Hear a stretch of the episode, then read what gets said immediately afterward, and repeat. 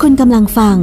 วิทยุไทย PBS www.thaipbsradio.com จากนี้ไปรับฟังรายการ มองอดีต สวัสดีครับ คุณผู้ฟังทุกท่านครับ ต้อนรับเข้าสู่รายการมองอดีตครับ เป็นประจำทุกวันพุธ 15นาฬิกานะครับ ผมใหญ่ชวัฒน์พยัคฆพันธ์ทำหน้าที่ผ่านทางวิทยุไทย PBS นะครับคุณผู้ฟังคุณผู้ชมครับ มองอดีตครับ รายการที่บอกเล่าเรื่องราวต่างๆ เกี่ยวข้องกับอดีตนะฮะ เรื่องที่คุณรู้หรือคุณไม่รู้ หรือไม่ค่อยรู้แบบผม ต้องอย่างนี้นะฮะต้องให้อาจารย์เป็นคนเล่าครับผู้ช่วยศาสตราจารย์ ดรดินาบุญธรรม อาจารย์จากภาควิชาประวัติศาสตร์คณะอักษรศาสตร์จุฬาลงกรณ์มหาวิทยาลัยอยู่กับเราแล้วฮะสวัสดีครับอาจารย์ครับสวัสดีครับคุณใหญ่และสวัสดีท่านผู้ฟังด้วยครับครับความรู้อันนิดหน่อยของผมต้องให้อาจารย์เป็นคนเพิ่ม สัปดาห์ที่แล้วเราพูดถึงเรื่องของจารึกครับนะฮะจารึกใช้เวลาทำเนี่ยโอ้โหฮะคุณผู้ฟังคุณผู้ชมฮะอย่างน้อยอะ จารึกอักษรตัวหนึงอะกว่าจะตอกตอกตอกตอกเข้าไปในหินอ่าอ่านะฮะก็ใช้เวลานานใช่อาจารย์ผมสงสัยจากสัปดาห์ที่แล้วลืมครับถามไปครับอาจารย์บอกว่าตามในถ้ำในหินในอะไรอย่างเงี้ยก็เป็นอ่าจารึกได้ครับผมถามหน่อยที่ของเจียมที่เป็นภาพแดงๆอยู่บนผาแต้มอะอ่าอันนั้นถือเป็นจารึกไหมอันนั้นไม่ถือว่าเป็นจารึกนะครับเอ่อภาพเขียนผนังถ้ำเนี่ยคุณใหญ่อ่าฮะมันอาจจะถือว่าเป็นบันทึกอดีตของมนุษย์ได้อืมแต่มันเป็นของมนุษย์สมัยก่อนประวัติศาสตร์อ๋อ เป็นมนุษย์ก่อนยุคก่อนที่เขาจะมีตัวหนังสือใช้อืมใช่ไหมครับอ่าฮะนะมนุษย์ก็ต้องหาวิธีบันทึกเหตุการณ์ต่างๆ ที่เกิดขึ้นในอดีตครับหรือบันทึกความประทับใจหรือบันทึกอะไรก็ตามแต่ที่อยากจะให้เป็นสัญญลักษณ์อืมให้คนร่วมชุมชนหรือคนจากที่อื่นๆเห็นน่ะครับว่าอันเนี้ยมันเป็นเขตพื้นที่ของของชุมชนนี้นะอืมหรืออาจจะเป็นเขตพื้นที่พิเศษครับเขตพื้นที่ศักดิ์สิทธิ์อะไรครับ ต่างๆเนี่ยเพราะฉะนั้นอะไรจะดีเกินไปกว่าการวาดรูปไม่มีหรอก ใช่ไหมครับอืมในในครั้งนั้นนะนะ แต่ว่าพอมันกลายมาเป็นเอ่อจารึกแล้วเนี่ยครับใช่ไหมมันว่าด้วยเรื่องตัวอักษรกันล้วนๆเลยอ๋อตัวอักษรตัวภาษาฮะเขียนกันล้วนฮะๆแต่ว่าครั้งที่แล้วเนี่ยที่เอ่อเล่าให้ฟังนิดหนึ่งว่าจารึกเนี่ยส่วนใหญ่ที่พบเนี่ยมันพบอยู่ติดกับ ศาสนสถานอ่าครับติดกับเทวสถาน ติดกับสถูปเจดีย์วัดวาอืมอารามฮะใช่ไหมครับ แต่มันมีจารึกอีกประเภทหนึ่งที่ไปสร้างเอาไว้ในถ้อืมำไปสร้างเอาไว้ตามโขดหิน ริมอ่แม่น้ำลำธารอ่าฮะอะไรต่างๆ เหล่านี้นะครับ อันนั้นประเภทนั้นสรุปก็คือมันเป็นจารึกประกาศนะอืมอาจจะเป็นประกาศของของชนชั้นกษัตริย์ครับ ชนชั้นเจ้านาย ชนชั้นขุนนางครับต่างๆ ที่มาประกาศพื้นที่ในเขตที่เป็นพื้นที่ธรรมชาติตรงนั้นเนี่ยอืมให้เหมือนกับเป็นพื้นที่สงวนอืมสงวนไว้เป็นพื้นที่ศักดิ์สิทธิ์ เป็นครับพื้นที่ของหลวงครับอะไรอย่างนี้ก็ตาม หรือเป็นประกาศที่เล่าเรื่องนะครับเอ่อการการการบำรุงรักษาระบบการ จัดการน้ำครับถ้าเป็นประจารึกที่ไปปรากฏอยู่ตามโขดหินตามริมแม่น้ครับำลำธารเนี่ยการจัดการน้ำหรือพูดง่ายๆ การชนรับประทานขั้นพื้นฐานอ่าเพราะการจัดการน้ำเนี่ยมีผลถูกไหมคุณใหญ่ครับเป็นเรื่องของเจ้าบ้านผ่านเมือง ผู้เป็นใหญ่ในบ้านในเมือง ทุกยุคสมัยตั้งแต่โบราณ ที่จะต้องจัดการระบบบริหารจัดการน้ำเนี่ยอืมเพื่อให้บ้านเมือง ชุมชนต่างๆ ในในในขอบเขตของตนนั้นเนี่ยครับมีน้ำกินน้ำใช้อืมและน้ำในการทำการเกษตรครับเพียงพออ๋อฮะนะครับเข้าใจเพิ่มเติมแล้วนะฮะ อันนี้ก็คือความความสงสัยของผมนะฮะครับแย่อะจารึกก็คือเป็นตัวอักษรอย่างเดียวเลยอ่าว่าด้วยตัวอักษรครับแต่สัปดาห์ที่แล้วอาจารย์บอกว่า ยุคเวลาผ่านไปอ่าอะไรมันก็เปลี่ยนถูกต้องจากสุโขทัยเป็นอยุธยาอย่างได้เลยออได้ใช่ จากยุคหนึ่งสู่ยุคหนึ่งใช่ใช่ไหมครับทีนี้ฮะอาจารย์พอมันเปลี่ยนจากยุคหนึ่งสู่ยุคหนึ่งเนี้ยสิ่งที่มันเปลี่ยนคือวิวัฒนาการทุกอย่างเนี่ยมันอาจจะต้องเปลี่ยนไปตามด้วยถูกต้องก็ได้อ่าอาจารย์บอกว่าเป็นยุคของกระดาษที่จะเข้ามาใช่เสริม ผมก็เลยต้องก่อนกระดาษเป็นใบลานก่อนไหมหรืออะไรยังไงอ่าอะไรยังไงฮะอาจารย์ก็ต้องต้องต้องเรียนอย่างนี้คุณใหญ่ กระดาษหรือใบลานเนี่ยอ่าฮะนะค่าเท่ากันนั่นแหละอ๋อเหรอฮะมันคือวัตถุที่เป็นแผ่นระนาบใช่ไหมครับอืมใช่ฮะเป็นแผ่นระนาบที่สามารถที่จะเขียนอะไรลงไปบนนั้นก็ได้ครับนะครับ แต่แน่นอนในระยะแรกระยะต้นๆเนี่ยครับกระดาษที่ที่อาจารย์พูดถึงเนี่ยอืมมันไม่ได้หมายถึงกระดาษแบบกระดาษสมุดอ่าค ที่บเราใช้เขียนกันหรือเอ่อกระดาษสมุดอะไรสมุดบันทึกสมุดเลคเชอร์อ่าของฮะนิสิตนักศึกษานักเรียนที่ใช้ทุกมันยังไม่ใช่เป็นกระดาษแบบนั้นอืมกระดาษแบบนั้นจะยังไม่มาเกี่ยวข้องอะไรกับเอ่อวิถีของคนไทยเราเลยครับจนกว่าเราจะได้รับการติดต่อจากชาวตะวันตกนู่นเนี่ยอืใช่ไหมในศตวรรษอ่าฮะที่เท่าไหร่สิบสิบแปดสิบคือเก้าคือใกล้ ๆ ที่ผ่านมาเนี่ยถูกใช่ไหมต้อฮะงนะครับ แต่ว่ากระดาษสำหรับคนพื้นเมืองโบราณ คนไทยโบราณหรือคนบ้านเมืองโบราณในเอเชียตะวันออกเฉียงใต้เนี่ยครับมันคือกระดาษที่ทำจากเยื่อไม้อืมนะครับ เป็นกระดาษที่ทำจากเยื่อไม้ค่อนข้างมีความหนาอ่าฮะนะมีความหนาเพื่อต้องการความคงทนนั่นแหละครับ บางครั้งอาจจะทำจากเอ่อต้นไม้ต้นไม้ซึ่งเอ่อลำต้นมันให้ให้เยื่อกระดาษเนี่ยอ่าฮะเยื่อกระดาษหนาเนี่ยนะครัครับบ อาจจะทั้งต้นเลยก็ได้ แล้วเอามาทุบอะอืมเอามาทุบขเปลืยี้อกขยี้ทุเอาบเปลือกทุบๆๆมันเนี่ยอางมามาทุบให้เป็นแผ่นอ่าฮะแล้วก็อาจจะต้องไปล้างน้ำบ้างอะไรต่างๆ บ้างให้เยื่อกระดาษมันมันมันขาวครับมากขึ้นใช่ไหมครับ แล้วจากนั้นพอทุบทุบไปเรื่อยๆ มันก็จะเป็นแผ่นยาวออกไปเรื่อยอืมๆใช่ไหมฮะพอได้เอ่อทำอะไรพอทุบเสร็จตากแห้งให้มันความชื้นมันหายไปหมดครับก็สามารถที่จะตัดแต่งอืม แล้วก็พับมันเป็นเล่มสมุด พับทบไปทบมาทบไปทบมาเป็นเล่มสมุดได้ อาจารย์มันจะมีความหนักไหมฮะอย่างนั้นอะหนักหนักพอสมควร สมุดลักษณะนั้นเขาก็เรียกกัน โบราณคนไทยโบราณเราก็เรียกสมุดไทยอ่าฮะใช่ไหมครับ ซึ่งมีได้สองสีครับ ถ้าไม่ถ้าไม่ถ้าไม่เอาไปผสมเขมเหลาอืมนะหรือสีเยื่อไม้ที่เป็นสีเข้มๆอะครับเขาก็จะเรียกสมุดไทยขาวอืม เนื้อสมุดก็จะค่อนข้างออกสีขาวครับนะกับกับอีกประเภทหนึ่งเนื้อสมุดเป็นสีดำเขาก็เรียกสมุดไทยดำหรือไม่เช่นนั้นก็ไปจัดการเอาใบไม้ต่างๆ ที่เป็นใบเป็นแผ่นแล้วเป็นแผ่นแข็งอะ่ะอ่าฮะแล้วก็สามารถตัดแต่งให้เข้ารูปเป็นเป็นเอามาซ้อนซ้อนซ้อนซ้อนกันเป็นเล่มครับสมุดได้ครับ เช่นใบลานอืมใช่ไหมครับคใบรับลานหรือใบตาลเนี่ยครับนะก็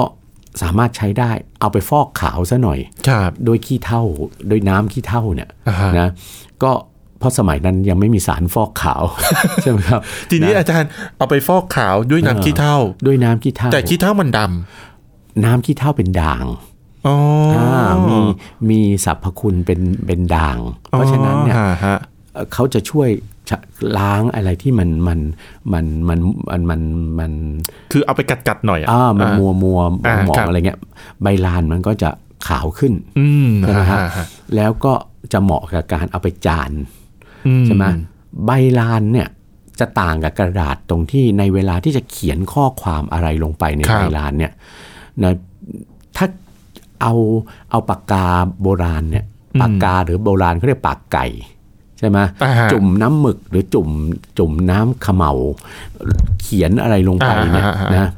มันไม่ติดหรอก เพราะว่าเนื้อใบลานมันมันค่อนข้างมีความมันและลื่นครับใช่ไหมเราจะต้องใช้เหล็กแหลมอยู่ดี จุ่มหมึกแล้วก็ต้องต้อง เอ่อเขาเรียกอะไรขูดลงไปบนเนื้ออใบลานนิดหนึ่งให้เกิดรอย คล้าย ๆ กับการทำจารึก แต่แน่นอนมันเบากว่าเยอะ เพราะมันอยู่บนเนื้อใบลาน แล้วก็มันเร็วกว่าเยอะด้วยก็ถูกต้องเร็วกว่าเยอะ มากกว่าจะไปตอกลงบนเนื้อหินใช่ไหมครับอ่าครับ และพอพอได้เอ่อเขาเรียกจานใบรานเสร็จเป็นอืมข้อความแล้วเนี่ย ก็เอาเขมเหลาเขมเหลาที่ได้จากอะไร จากจากขี้เถ้าจากดินหม้ออ๋อดินหม้อเวลาหุงข้าวเวลาเนี่ยเขมเหลาที่จับ จับก้นหม้อข้าวอะอ่าฮะนะโบราณท่านก็จะเอามาป้ายบนใบลานที่ที่จาน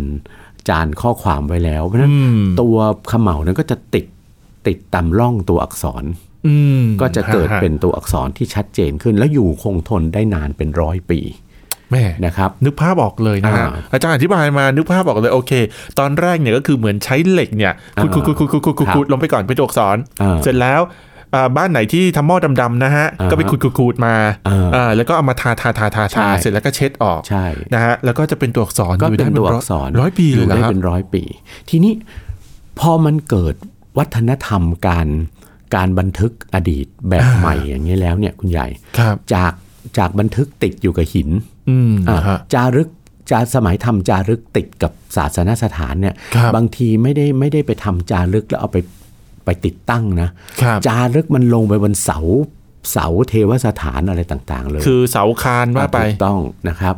นะเอ่อพอมันหมดยุคที่ที่ที่จะบันทึกข้อความลงในหินแล้วเนี่ยครับบันทึกข้อความลงในในใบลานก็ดี ในสมุดก็ดีหรือแผ่นไม้อืมหรือบางครั้งถ้าเป็นข้อความที่มีค่ามาก ๆ ของชนชั้นกษัตริย์เนี่ยครับบันทึกลงแผ่นทอง แผ่นทองคำแผ่นทองแดงเลยก็ยังมีแหมสมัยก่อนทองคำนี่เหมือนหาง่ายถูกนะอาต้จาองรย์ใช่ จานลงบนแผ่นทองอะไรก็มีอ่าอ่าใช่ไหมครับ ถามเออพอข้อความการบันทึกข้อความเหล่านั้น ลงบนเนื้อวัตถุที่มีความเบามากกว่าหินเนี่ยนะครับ มันก็ไม่มีความจำเป็นจะต้องเอาไปเก็บเอาไว้ เอาไปติดตั้งเอาไว้ตามศาสนสถานอีกต่อไป ใช่ ก็เก็บรักษาเอาไว้ในพระราชวังครับใช่ไหมครับครับ และในพระราชวังตามบ้านเรือนขุนนางอืมหรือแม้แต่ตามวัดวาอารามครับสร้างเป็นอะไรหอไตรใช่ไหมอ่าครับครับหอพระไตรปิฎกซึ่งเอ่อส่วนใหญ่ก็เก็บพระไตรปิฎกซึ่งเป็นเป็นเป็นคัมภีร์ทางศาสนาครับแต่ลักษณะการบันทึกที่มันเปลี่ยนไปเนี่ยแหละคุณใหญ่อืมฮะมันก็นำไปสู่ธรรมเนียมการบันทึกครับหรือ ธรรมเนียมการมองอดีตอืมที่แตกต่างกันไปด้วยครับนะครับ สมัยอาจารย์เล่าให้ฟังในตอนที่แล้วแล้วว่า การทำจารึกเนี่ยมันทำขึ้นมาเพื่อเป็นการประกาศเป็นประกาศของชนชั้นสูง ใช่ฮะใช่ไหมใช่ฮะประกาศที่โดยเฉพาะประกาศเรื่องเกี่ยวกับการการสร้างศาสนสถานต่างๆ ใช่ไหมครับการการอุทิศสวะพูดง่ายๆประกาศกิจกรรมของชนชั้นสูงอืมแต่พอ มันเปลี่ยนธรรมเนียมการบันทึกมาเป็นการบันทึกลงใบลานลงสมุดไทยแล้วเนี่ยนะครับ มันจะเป็นการบันทึกอดีตที่อืมเกี่ยวข้องกับเหตุการณ์ประจำวันอืมากขึ้นอ่านะครับฮะเหตุการณ์ประจำวันมากขึ้น โดยเฉพาะเหตุการณ์ที่เกิดขึ้นเป็นประจำวันของชนชั้นกษัตริย์ครับใช่ไหมครับ ซึ่งอันเนี้ยมันเป็นธรรมเนียมที่ติดเข้ามากับการรับพุทธศาสนา ฝ่ายเถรวาทหรือพุทธศาสนาฝ่ายหินยานครับนะครับ ที่ชุมชนของคนไทยเราเนี่ยนะในในยุคต้นๆเนี่ยรับเข้ามาจากลังกาอืมใช่ไหมครับจากครับจากศรีลังกานะเราถึงเราถึงเรียกว่าพุทธศาสนาเถรวาทฝ่ายลังกาวงศ์ครับใช่ไหมครับ รับเข้ามาโดยเอ่อไทยเราอาจจะไม่ได้เป็นคนรับในไทยเราในสมัยสุขโขทัยกับในอาณาจักรล้านนา หรือในอาณาจักรอยุธยายุคต้นเนี่ย นะเราไม่ได้รับมาโดยตรงจากลังกาครับแต่เรารับผ่านบ้านเมืองที่มีความเจริญเอ่ออยู่ก่อนหน้าเรา เช่น เมืองนครศรีธรรมราชครับนะทางทางภาคใต้ในคาบสมุทรภาคใต้ อาณาจักรมอญในลุ่มแม่น้ำอิระวดีตอนล่างอืมหรือแม้แต่อาณาจักรพม่าครับในสมัยผู้กามครับนะที่มีเมืองผู้กามเป็นศูนย์กลางเนี่ยอะบ้านเมืองเหล่าเนี้ยเจริญรุ่งเรือง และเขารับพุทธศาสนา ฝ่ายเทรวาสเนี่ยมาก่อนอืมคนไทยครับและเราก็รับพุทธศาสนาเข้ามาธรรมเนียมการบันทึกอดีต ตามลักษณะของเออพุทธศาสนาครับซึ่งจริงๆมันเป็นธรรมเนียมการบันทึกคัมภีร์ทางศาสนาอืมครับนะของฝ่ายสงฆ์เนี่ยในในลังกาเนี่ยมันก็ติดเข้ามาด้วยอืมนะคัมภีร์เรื่องสำคัญเลยของของศรีลังกาเนี่ยคือคัมภีร์มหาวงศ์ครับ นะครับคัมภีร์มหาวงศ์เนี่ยเป็นคัมภีร์ที่บันทึกอดีตนะอืมเกี่ยวข้องกับการเข้ามาของพุทธศาสนาจากอินเดียครับการส่งพุทธศาสนาในสมัยพระเจ้าอโศกมหาราช จากอินเดียไปสู่เกาะศรีลังกาอืมนะครับทางตอนล่างพูดง่ายๆก็คือเป็นประวัติการประดิษฐานพระพุทธศาสนาครับในศรีลังกาครับนะพระพุทธศาสนาเข้าไปในศรีลังกาแล้ว กษัตริย์องค์ใดของศรีลังกาเนี่ย นะอุปถัมภ์บำรุงพุทธศาสนาอย่างไรบ้างอืมฮะมันก็จะกลายเป็นเรื่องของกิจกรรมของกษัตริย์อืมครับซะเป็นส่วนใหญ่ ลักษณะการบันทึกแบบเรื่องมหาวงศ์เนี่ยครับที่เข้ามาด้วยอิทธิพลของพุทธศาสนาเถรวาทเนี่ยเข้ามาสู่สังคมของคนไทยแล้วเนี่ยนะไม่ใช่เฉพาะคนไทยเท่านั้น บ้านเมืองอื่น ๆ ที่รับพุทธศาสนาเถรวาทครับมอญพม่าอืมล้านช้างล้านนาครับ เขมรครับเขมรในยุคหลังหลังเมืองพระนครอืมนะครับ ที่ศาสนาพราหมณ์เสื่อมลงแล้วคเนี่ยรับก็จะเกิดการบันทึกกิจกรรม การกระทำต่างๆ ที่เป็นกิจกรรมเฉพาะของสถาบันกษัตริย์อืมครับนะก็เกิดคำว่า พงศาวดารอืมเกิดขึ้น พงศาวดารมาจากคำภาษาสันสกฤตสองคครับำนะครับ สมาดกันคือ วงศาครับกับอวตารอ่า ตามความเชื่อโบราณ วงใดล่ะที่เป็นวงที่อวตารเป็นเทพเจ้าอวตารลงมาปกครองมนุษย์ ก็พงกษัตริย์ครับเพราะฉะนั้นคำว่าพงศาวดารจึงเกิดขึ้นครับนะด้วยธรรมเนียมการบันทึกอย่างใหม่เนี่ยอืมที่เริ่มเริ่มอยู่ในในแผ่นดินใหญ่เอเชียตะวันออกเฉียงใต้เนี่ยมาตั้งแต่ประมาณคริสตศตวรรษที่ 14 หรือครับพุทธศตวรรษที่ 19 20ครับเป็นต้นไป ซึ่งก็ตกอยู่ในสมัย ปลายปลายๆสุขโขทัยนะครับครับและต้นต้นๆสมัยอยุธยาอืมของไทยเรา เราครับก็เริ่มการบันทึกแบบใหม่นี้ ก็ก็จะเห็นว่าก็จะมีการบันทึกเหตุการณ์เป็นรายวันอืมโดยเฉพาะว่าในแต่ละวันเนี่ยมีเหตุการณ์อะไรเกิดขึ้น ต่อองค์พระมหากษัตริย์ครับต่อราชสำนักครับหรือแม้แต่ จะพูดถึงเหตุการณ์ที่เกิดขึ้นในสังคมชาวบ้านก็ได้อืมแต่จะต้องเป็นเหตุการณ์ที่เกิดขึ้นในสังคมชาวบ้านนั้นเนี่ยจะต้องมีผลคล้ายๆ เป็นผลกระทบที่เป็นที่แตกตื่นตกใจ เป็นผลอย่างมากในในในบ้านเมืองเช่นครับนะครับเอ่อในสมัยในพระราชพงศาวดารกรุงศรีอยุธยาเนี่ยในยุคต้นกรุงศรีอยุธยาเนี่ยอืมครั้งหนึ่งเกิดเอ่อบันทึก ขึ้นมาว่ามีมีปรากฏการณ์เกิดขึ้นในสังคมชาวบ้านที่เรียกกันว่า ปรากฏการณ์ที่เป็นอาเพศ เช่นวัวออกลูกนะครับวัวตัวหนึ่งเนี่ยออกลูกเป็นเป็นสองหัวอ่าอ่าวัวออกลูกอ่าสองหัวแล้วก็มีขา อืมอะไรประมาณวัวหูอะไรต่างๆวัววัวสองตัวเออออกอ่าออกลูกมีศีรษะเดียวอ่าแล้วก็ครับเอ่อแย่งชิงศีรษะกันอืมอะไรประมาณนี้นไก่ตกลูก ตกลูกเป็นตัวอะไรอย่างเงี้ยอืมไม่ต้องฮะฮะไม่ต้องเป็นไข่ก่อนอะไรเงี้ย ดาวหางขึ้นอืมมีดาวหางขึ้นบนฟ้าอะไรต่างๆ เนี่ยครับเป็นเรื่องชาวบ้านข้างนอกวังครับแต่ว่าเอ่อบันทึกไว้เพราะเห็นว่าเป็นเหตุแปลก แล้วเป็นเหตุที่โบราณเชื่อกันว่า ถ้าเหตุแบบนี้เกิดขึ้นมันไม่ดีนะกับบ้านครับกับเมืองก็จะบันทึกลงไปครับหรืออะไรแล้วก็เป็นธรรมเนียมสืบมา อย่างอืมในพระราชพงศาวดารกรุงศรีอยุธยาเนี่ย คุณใหญ่เห็นไหมว่า มีเหตุการณ์หลายเหตุการณ์ครับตั้งแต่ต้นอยุธยาไปจนกระทั่งถึงเสียกรุงศรีอยุธยาเนี่ยครับมีหลายเหตุการณ์ที่ไม่ได้เป็นเหตุการณ์ที่เกี่ยวข้องกับพระราชกิจรายวันของพระมหากษัตริย์ ไม่เกี่ยวกับการสู้รบด้วย เออก็บางทีเกี่ยวกับบางทีการสู้เกี่ยวรบนะฮะแต่ว่าสู้รบอยู่นอกวัง ใช่ฮะเช่นเอ่อบทบาทของชาวบ้านบางระจันเนี่ยอืมเป็นเรื่องชาวบ้านแท้ๆเห็นไหมครับการต่อการรวมกำลังของชาวบ้านที่อยู่นอกเขตราชธานีด้วยซ้ำครับ ขึ้นมาต่อต้านมายันกองทัพพม่าครับเอาไว้ได้ระยะหนึ่งใช่ไหมครับอืมพงศาวดารก็จะให้ที่นะพูดถึงในการกล่าวถึงนะเอ่อ กิจกรรมของเอ่อชนชั้นล่างครับใช่ไหมของสังคมครับที่ที่เป็นบทบาทที่แสดงให้เห็นบทบาทที่มีส่วนต่อ มีส่วนกระทบต่อเอ่อชนชั้นสูงอืมอ่าอันนั้นก็ก็ก็มีหรือเรื่องพันท้ายนรสิงห์เนี่ยอ่าครับครับนะก็อยู่ในพระราชพงศาวดารครับเป็นเป็นข้าราชบริพารที่มีความจงรักภักดีและซื่อสัตย์ใช่ไหมครับครับหรือเรื่องของนายขนมต้ม นักมวยธรรมดาเนี่ยใช่ ก็อยู่ในพระราชพงศาวดารใช่ครับนะครับครับเช่นเดียวกัน แหมเรื่องบางเรื่องก็นึกไม่ถึงจริงๆนะฮะคุณผู้ฟังคุณผู้ชมครัฮะบว่า เออ พงศาวดารเนี่ยโอเค ตอนนี้เข้าใจแล้วนะ ว่าจะเป็นการจารึกของคนชนชนชั้นสูงแหละชนชั้นสูง แต่ก็ไม่ใช่ซะทีเดียว ไม่ใช่ซะทีเดียว เพราะว่ายังมีคนแบบชั้นไพร่ราษฎรอ่าพลเมืองอะไรอย่างนี้นะฮะ ก็ยังคงปรากฏอยู่ในพงศาวดารแต่เหตุการณ์ทุกเหตุการณ์ที่เกิดขึ้น คือต้องเป็นท็อป e ิเครตจริง ๆ ต้องเป็นอะไรที่แบบพิเศษมากและมีผลกระทบต่อ ต่อๆราชสำนักนะราชสำนักหรืออมต่อบ้านเมืองอืมใช่ไหมเออคุณใหญ่เห็นไหมเรื่องของพันท้ายนรสิงห์ครับแม้ว่าตัวพันท้ายนรสิงห์เป็นข้าราชบริพารระดับไม่ได้สูงส่งอะไรแค่นายท้ายเป็นเรือเอ่อเป็นในท้ายเรือว่างั้นเถอะคขรัอบงเรือพระที่นั่ง แต่ความที่เป็นข้าหลวงเดิมของสมเด็จพระเจ้าเสืออ่าฮะแล้วก็เป็นผู้ที่เอ่อจะเรียกได้ว่ายังไงล่ะ พระมหากษัตริย์พระราชทานยกโทษตายให้แล้วอะคือรักรักรักเออมาก ยกโทษไปแล้วไม่ประหารชีวิต ทั้งๆทที่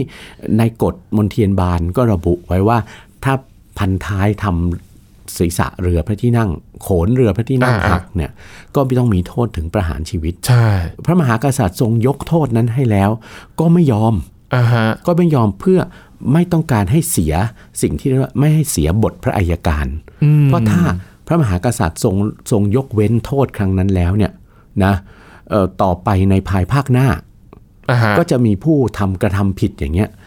นะเอ่อมาใช้เป็นตัวอย่างว่าอ้าวก็เห็นมาในรัชกาลนี้ก็ยังทรงยกโทษให้ด้วยเห็นว่าเป็นข้าหลวงเดิมอะไรต่าง ๆ อันนั้นก็จะมีผลกระทบใหญ่โตไปถึงองค์พระมหากษัตริย์ถูกไหมครับ ใช่ว่าใช่ว่าในรัชกาลนั้นเนี่ยเอ่อทรงทรงทรงหย่อนในอะไร ในในพระอัยการเอ่อในบทพระอัยการในอะไรต่างๆบนเทียนบานต่างอ่าเพราะฉะนั้นความที่ พันท้ายนรสิงห์มีความจงรักภักดีต่ออมองค์พระมหากษัตริย์ ก็ก็ต้องยอมยอมถวายชีวิต เพื่อรักษาความยุติธรรมของบทพระอัยการ หรือนายขนมต้มๆครับนายขนมต้มเป็นนักมวยซึ่งถูกถูกกวาดต้อนไปอยู่ที่ที่เอ่อพม่าแล้วอ่าฮะใช่ไหมครับก็ได้ไปสร้างชื่อเสียงครับใช่ไหมไปสร้างชื่อเสียงเอ่อในการชกมวยในครับการฉลองสมโพธิพระมหาเจดีย์ชเวดากอง ใช่ไหมอืมของที่ที่ที่ที่กรุงย่างกุ้งครับใช่ไหมจนกระทั่งจะเอาชนะนักมวยพม่าที่มีความสามารถได้ตั้งหลายคนอืมจนกระทั่งพระเจ้ามังระ ซึ่งเป็นเป็นพระเจ้าแผ่นดินพม่าในครัเวบลานั้นเนี่ยเอ่อก็ตรัสชื่นชมออกมานะชื่นชมจริงหรือเปล่าไม่รู้ อาจจะเป็นการแต่งเสริครัมบเพื่อเป็นการสะท้อนให้เห็นว่าเนี่ยนี่ไงความสำคัญของกรุงศรีอยุธยาอืมสะสะท้อนเนี่ยว่าถ้าเมืองไทยเนี่ยมี มีไพร่พลซึ่งมีความสามารถอย่างนายขนมต้มเนี่ยครับนะจำนวนมากแล้วก็พระนครศรีอยุธยาไม่น่าจะเสียให้กับอืมพม่าเราหรอกแต่อะไรมันประมาณเนี้ยแต่มันก็มีสาเหตุไงอาจารย์อ่าถูกต้องมันก็ที่มีสาเหตุอื่นใช่แต่มันว่ามีสาเหตุอื่น มันก็จะเป็นการการการแสดงถึงความชื่นชมอืมใช่ไหมครับนะที่ราษฎรธรรมดาสามัญคนเดียวที่เป็นนักมวยครับไปสร้างชื่อในแดนพม่าได้เนี่คยรับ ก็จะมีมีผลเป็นคำชมคำชื่นชมจากพระมหากษัตริย์ของพม่าธรรมเนียมการเขียนพงศาวดารเนี่ยนะครับมีสืบต่อมาจนกระทั่งถึงรัชกาลพระบาทสมเด็จพระจุลจอมเกล้าเจ้าอยู่หัวรัชกาลที่ห้ารัชกาลที่5นะคครัรับบนะเอ่อพระพงศาวดารเนี่ยบางครั้งก็ยังต้องไปเอ่อในในช่วงต้นๆของพงศาวดารที่กล่าวถึงกล่าวถึงการสร้างบ้านแปลงเมืองครับของบ้านเมืองนั้นๆเนี่ย นะก็จะมีการรวมนะคุณใหญ่ ไปรวมเอาเรื่องราวที่เป็นตำนานพื้นบ้านเอาอีกแล้วอ่าตำนานพื้นบ้าน นิทานพื้นบ้านอ่าฮะซึ่งมันดูแล้วเป็นบางทีตำนานพื้นบ้านนิทานพื้นบ้านส่วนใหญ่ที่เราคุยกันไปในตอนต้นๆแล้วเนี่ยมันจะเป็นเรื่องที่เต็มไปด้วยอิทธิปาฏิหาริย์ต่างใช่ๆใช่ไหมฮะพิสูจน์ในเชิงวิทยาศาสตร์ไม่ได้เลยเนี่ยครับแต่เรื่องราวเหล่านี้เนี่ยคุณใหญ่ มันถูกรวมมาไว้พูดถึงในจารึกอืมในหลักฐานประเภทจารึกก็ครั้งหนึ่งแล้วครับโดยเฉพาะอย่างยิ่งเพื่อเอ่ยถึงตำนานของบ้านเมือง ตำนานของราชวงศ์กษัตริย์ครับพอตกมาอยู่ในธรรมเนียมของการเขียนพงศาวดารอืมเรื่องตำนานพื้นบ้านต่างๆเลยถูกรวมเข้ามาไว้ในภาคต้นของพงศาวดารต่างอืมๆนะครับด้วยอืมนะแล้วก็เป็นธรรมเนียมสืบต่อมา และพงศาวดารเนี่ย ดำเนินไปได้ช่วงระยะเวลาหนึ่งครับหนึ่งร้อยสองร้อยปีนะก็จะมีพระเจ้าแผ่นดินพระองค์หนึ่งนะทรงลุกขึ้นมาชำระสักทีหนึ่งอืมชำระก็คือตรวจสอบความถูกต้องครับหรือแม้แต่การแต่งเติมเสริมข้อความอะไรต่างๆ ลงไปครับเพื่อเป็นความชอบธรรมของพระมหากษัตริย์ในพระองค์พระองค์ก่อนๆหรือเป็นความชอบธรรมของพระมหากษัตริย์ในราชวงศ์ใหม่อืมที่ทรงสั่งให้ชำระพงศาวดารนั้นครับๆ เช่นในสมัยรัชกาลที่หนึ่งอืมเมื่อสร้างกรุงเทพมหานคร เมื่อทรงสถาปนาพระบรมราชจักรีวงศ์ครับก็โปรดเกล้าให้ชำระพระราชพงศาวดารอืมเอ่อกรุงศรีอยุธยาครันะบเป็นครั้งใหญ่นะครั้งหนึ่งอืมนะครับ ซึ่งก็มีทั้งเรื่องของการแก้ไขครับนะแล้วก็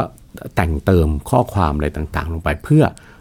นัยยะทางการเมืองของการสร้างความชอบธรรมกับราชวงศ์ใหม่ด้วครัยบนะครับครับอาจารย์นะนิดนึงสุดท้ายครับทุกวันนี้ยังมีการเขียนพงศาวดารอยู่ไหมฮะไม่เขียนแล้วนะครับอ่าแต่พงศาวดารจะออกมาในรูปของจดหมายเหตุอ๋อเวลาเราต้องฮะการบันทึกทางราชการต้องการบันทึกเหตุการณ์สำคัญใด ๆ ทางประวัติศาสตร์เนี่ยครับเราก็จะบันทึกเป็นจดหมายเหตุ ต่างๆ เช่น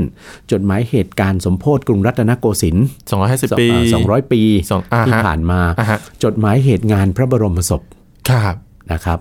ต่างๆ ซึ่งบันทึกเหตุการณ์ต่างๆ ในการพระบรมศพตั้งแต่ต้นจนถึงถวายพระเพลิงรูปแบบการบันทึกก็เปลี่ยนไป สมัยนี้อาจจะใช้คอมพิวเตอร์ ใช้อะไรว่าไปนะฮะ นี่ก็คือวิวัฒนาการนะคุณผู้ฟังคุณผู้ชมครับสำหรับเรื่องของพงศาวดารแล้วก็สัปดาห์ที่แล้วก็คือเรื่องของจารึกนั่นเองนะฮะต่อเนื่องกันนะครับ สนุกสนานกันเลยทีเดียวนะฮะเดี๋ยวไปกันที่สารคดีประวัติศาสตร์ชาติไทยกันนะฮะคุณผู้ฟังครับ ส่วนวันนี้นะครับรายการมองอดีตนะฮะโดยผู้ช่วยศาสตราจารย์ดรดีนาบุญธรรมนะครับจากจุฬาลงกรณ์มหาวิทยาลัย แล้วก็ผมใหญ่ชวัฒน์พยัคฆพันธ์นะครับลาไปก่อนครับ สวัสดีครับ สวัสดีครับ สารคดีประวัติศาสตร์การปกครองของไทย ตอน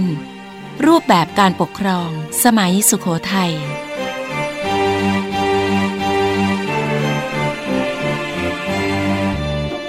เมื่อกรุงสุขโขทัยมีอาณาเขตกว้างขวางขึ้น ได้รับเอาความคิดของพราหมณ์ และพุทธศาสนามาปรับใช้ การปกครองจึงมีรูปแบบเป็นธรรมราชา คือใช้หลักธรรมนำการปกครอง พระมหากษัตริย์ทรงเป็นผู้ตรากฎหมาย ตัดสิน และพิจารณาพิพากษาคดี และทรงบริหารประเทศ รูปแบบการปกครองในสมัยสุขโขทัยมีลักษณะเป็นการแบ่งเขตการปกครองออกเป็นราชธานี กับหัวเมืองต่างๆ มีลักษณะกระจายอำนาจ คือแบ่งอาณาเขตหัวเมืองเป็นชั้นๆ ประกอบด้วย เมืองราชธานี หัวเมืองชั้นใน หัวเมืองชั้นนอก และเมืองประเทศสราช เมืองราชธานีหรือเมืองหลวง คือสุขโขทัยอันเป็นศูนย์รวมอำนาจการปกครอง หัวเมืองชั้นใน คือเมืองลูกหลวง หรือเมืองหน้าด่าน ตั้งอยู่รายรอบราชธานีทั้งสี่ทิศ ทิศเหนือคือเมืองศรีสัชนาลัย หรือเฉลียง ปัจจุบันคือสวรรคโลก ทิศใต้คือเมืองสะหลวง ปัจจุบันคือพิจิตรทิศตะวันออกคือเมืองสองแคว ปัจจุบันคือพิษณุโลก ทิศตะวันตก คือเมืองนครชุม หรือกำแพงเพชรในปัจจุบัน ต่อไปเป็นหัวเมืองชั้นนอก หรือเมืองพระยามหานคร อยู่ไกลออกไปจากเมืองราชธานีและเมืองลูกหลวง มีเมืองเล็กๆ อยู่รายรอบ ผู้ปกครองเป็นบุคคลที่พระมหากษัตริย์ทรงแต่งตั้งโดยตรง เช่นเดียวกับหัวเมืองชั้นใน หัวเมืองชั้นนอก ในสมัยพ่อขุนรามคำแหง ได้แก่ เมืองแพรก อู่ทอง ราชบุรีะนาวสี เพชรบุรี แพร่ลมศัก เพชรบูรณ์ และสีเทพ และสุดท้ายคือการปกครองเมืองประเทศสราช ซึ่งเป็นเมืองต่างชาติต่างภาษา อยู่ภายนอกราชอาณาจักร มีผู้ปกครองเป็นเจ้านายราชวงศ์พื้นเมืองที่ยอมสวามิภักดิ์เมืองประเทศสราชในสมัยพ่อขุนรามคำแหง ได้แก่ นครศรีธรรมราชมะละกา ยะโฮ ทวาย มอตมะ หงสาวดี น่าน หลวงพระบาง เวียงจันทร์ และเวียงคำ ขอขอบคุณข้อมูลจากหนังสือการเมืองการปกครองไทยของผู้ช่วยศาสตราจารย์ ดรจักรพันชูเพชร ผลิตรายการโดย วิทยุไทย PBS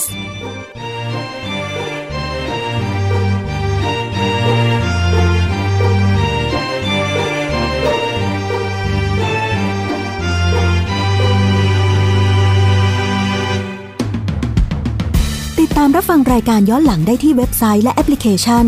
ไทย PBS Radio ไทย PBS Radio วิทยุข่าวสารสาระ เพื่อสาธารณะและสังคม